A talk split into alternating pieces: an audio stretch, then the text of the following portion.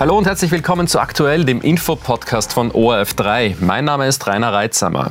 Die ÖVP ist dafür, dass Asylwerber den größten Teil der staatlichen Unterstützung künftig über eine sogenannte Bezahlkarte beziehen sollen.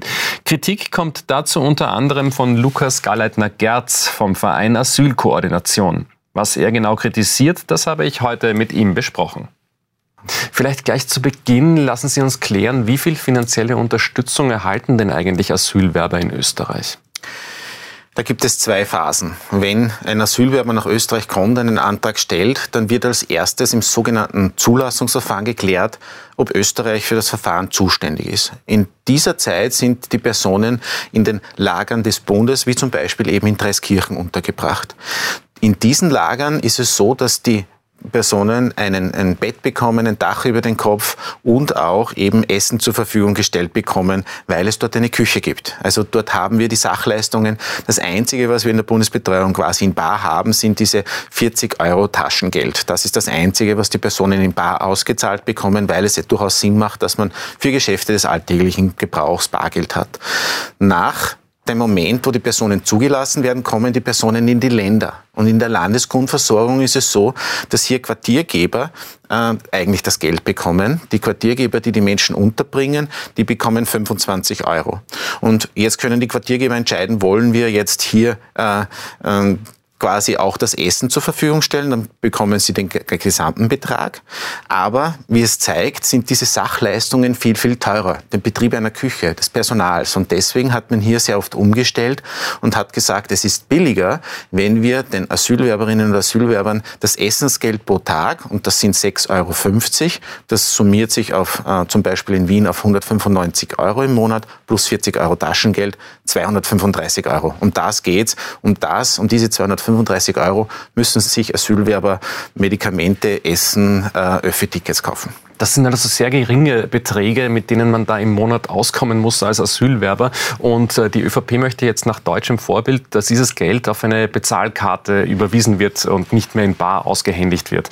Ähm, weil die Befürchtung besteht, dass, dass Asylwerber das Geld in ihre Heimat schicken würden und dass damit dann wiederum Schlepper finanziert werden könnten. Aber wenn man sich jetzt anschaut, wie wenig Geld das überhaupt ist, ist denn das realistisch, dass das in die Heimat zurückgeschickt wird?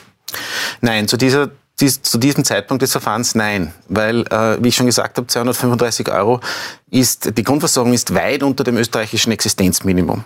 Und äh, dass hier ein wesentlicher Betrag abgespart werden kann, hier fehlt es schlicht und einfach an der Evidenz. Und die wurde auch bei den Vorschlägen jetzt nicht gebracht. Also dass hier von diesen 235 Euro, äh, die eben zum, so Menschen, die in der organisierten Unterkunft untergebracht werden, Geld gespart wird und dann irgendwo hingeschickt wird, dafür fehlt schlicht die Evidenz. Ich glaube, man muss hier aufpassen, dass man sich hier einen Lenkungseffekt erwartet, äh, der so wieder nicht eintreten wird.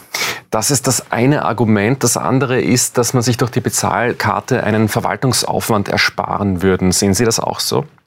Also gegen eine Digitalisierung ähm, und eine verstärkte Abwicklung über ähm, Bankkonto, dagegen ist überhaupt nichts einzuwenden. Hier gibt es auch gute Beispiele, wie zum Beispiel in Tirol oder auch in Wien, wo das bereits äh, sehr gut funktioniert. Ähm, hier sind tatsächlich eben Länder wie Niederösterreich und Oberösterreich einfach ähm, Nachzügler.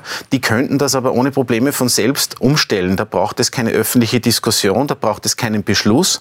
Sie können das genauso den anderen Ländern nachmachen und hier auf ein Bankkonto umstellen. Was aber klar sein muss, es muss die Möglichkeit geben, dass hier ein Zugang zum Bargeld gewährleistet wird oder auch zu Überweisungen. Jetzt haben Sie schon gewarnt davor, dass man sich keine falschen Erwartungen machen sollte, was Lenkungseffekte angeht. In einigen deutschen Landkreisen wurde das Modell schon getestet und im Landkreis Greiz in Thüringen meldet das Landratsamt, dass seit Einführung der Bezahlkarte mehr Asylwerber wieder abreisen. Könnte also durch so eine Bezahlkarte Österreich als Asylland weniger attraktiv werden? Ich habe diese Meldungen auch gelesen, durchwegs eigentlich hauptsächlich in äh, Boulevardmedien. Ich muss sagen, mir ist das für Evidenz zu wenig. Ja, ähm, also dass man hier sagt, äh, jetzt ist er hergekommen, wenn, wenn du mir eine Bezahlkarte gibst, dann fahre ich weiter. Also ich halte das eher im Bereich noch der Spekulation. Wir können das aus unserer Erfahrung, aus unserer Arbeit nicht bestätigen, dass das so eine äh, Auswirkung haben könnte wir sind da schon sehr nah dran bei den Leuten und wir wissen, äh, was die tatsächlichen Bedürfnisse sind. Und da geht es einfach auch darum, dass man ein schnelles Verfahren hat. Das ist ein, Problempunkt, dass vielfach in Bundesländern noch die Verfahren viel zu lange dauern von Personen, die mit eine hohe Bleibewahrscheinlichkeit haben. Und da wäre so ein Bezahlkartensystem natürlich nachträglich, weil man hier den Menschen die Eigeninitiative nimmt. Äh, man macht sie abhängig von einem System.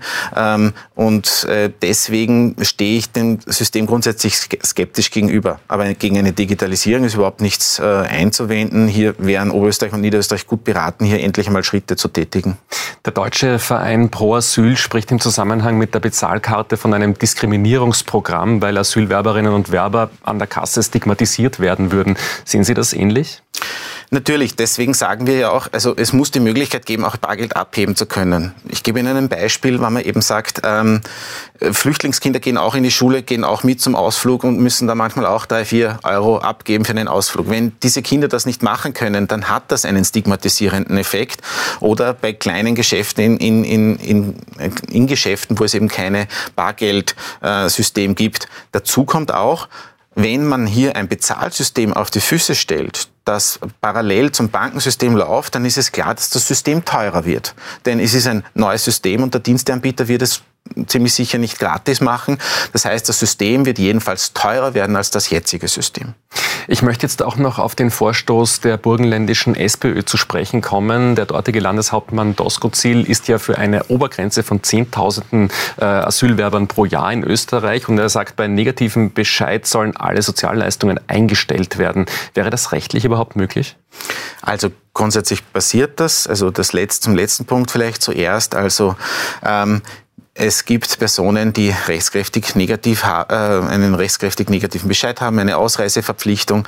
Ähm, es gibt aber eben auch geduldete Personen. Das heißt, das sind Personen, die äh, denen es faktisch unmöglich ist, ins Herkunftsland zurückzureisen, weil sie keinen Reisepass haben oder weil sie das Herkunftsland nicht zurücknimmt. Ähm, das ist aber nur von der Größenordnung her, ich habe mir das im Burgenland angeschaut, das sind ähm, etwa 50 Personen.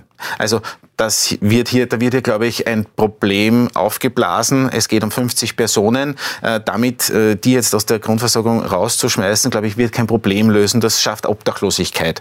Ähm, und zum anderen Vorschlag äh, hinsichtlich eben äh, jetzt Obergrenze, was eben auch zur Debatte gestellt worden ist.